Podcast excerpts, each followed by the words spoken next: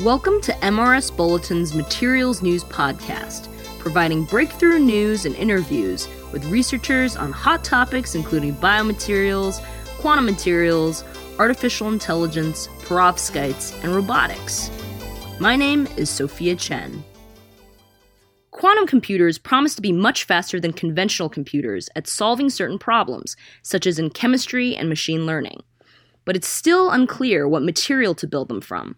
One promising candidate is a type of synthetic diamond containing an impurity known as a nitrogen vacancy center, or NV center.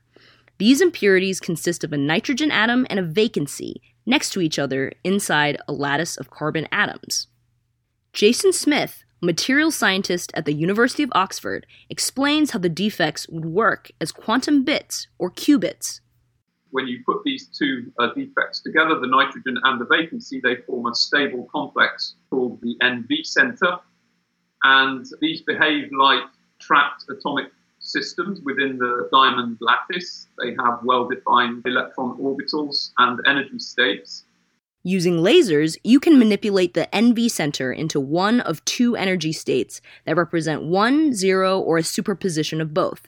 Once programmed into quantum states, the NV centers can be manipulated to run computations. However, it's still difficult to quickly and consistently synthesize NV centers inside Diamond. The challenge of creating NV centers is really one of creating them where you want them within a piece of diamond and in the conditions that uh, make them perform well as qubits for a quantum computer or other quantum device. So Smith and his team have come up with a new technique for implanting these impurities where they want them in a diamond. The technique works like this. They start with a synthetic diamond that already contains nitrogen impurities.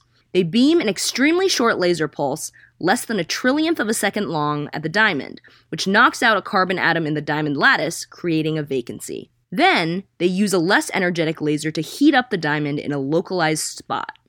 We're annealing the diamond very locally, just within the focal spot of the laser.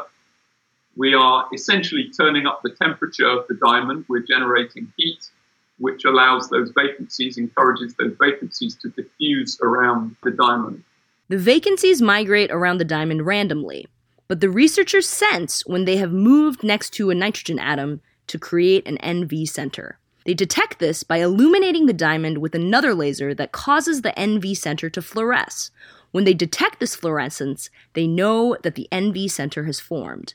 The fluorescence that comes out uh, has a particular spectral signature to it. This technique is much more consistent compared to their previous methods, he says. In the past, they annealed the diamond in an oven to create the NV centers. At most, this only created a defect in the intended lattice site 37% of the time. Using this new technique, they can create an NV center in the intended site just about 100% of the time. Next, they want to try this technique on a synthetic diamond with a lower concentration of nitrogen. The diamond's nitrogen concentration in their experiment was too high and would create too much noise for an actual quantum computing application. In a diamond with less nitrogen, they want to see if they can make the NV centers at the same rate.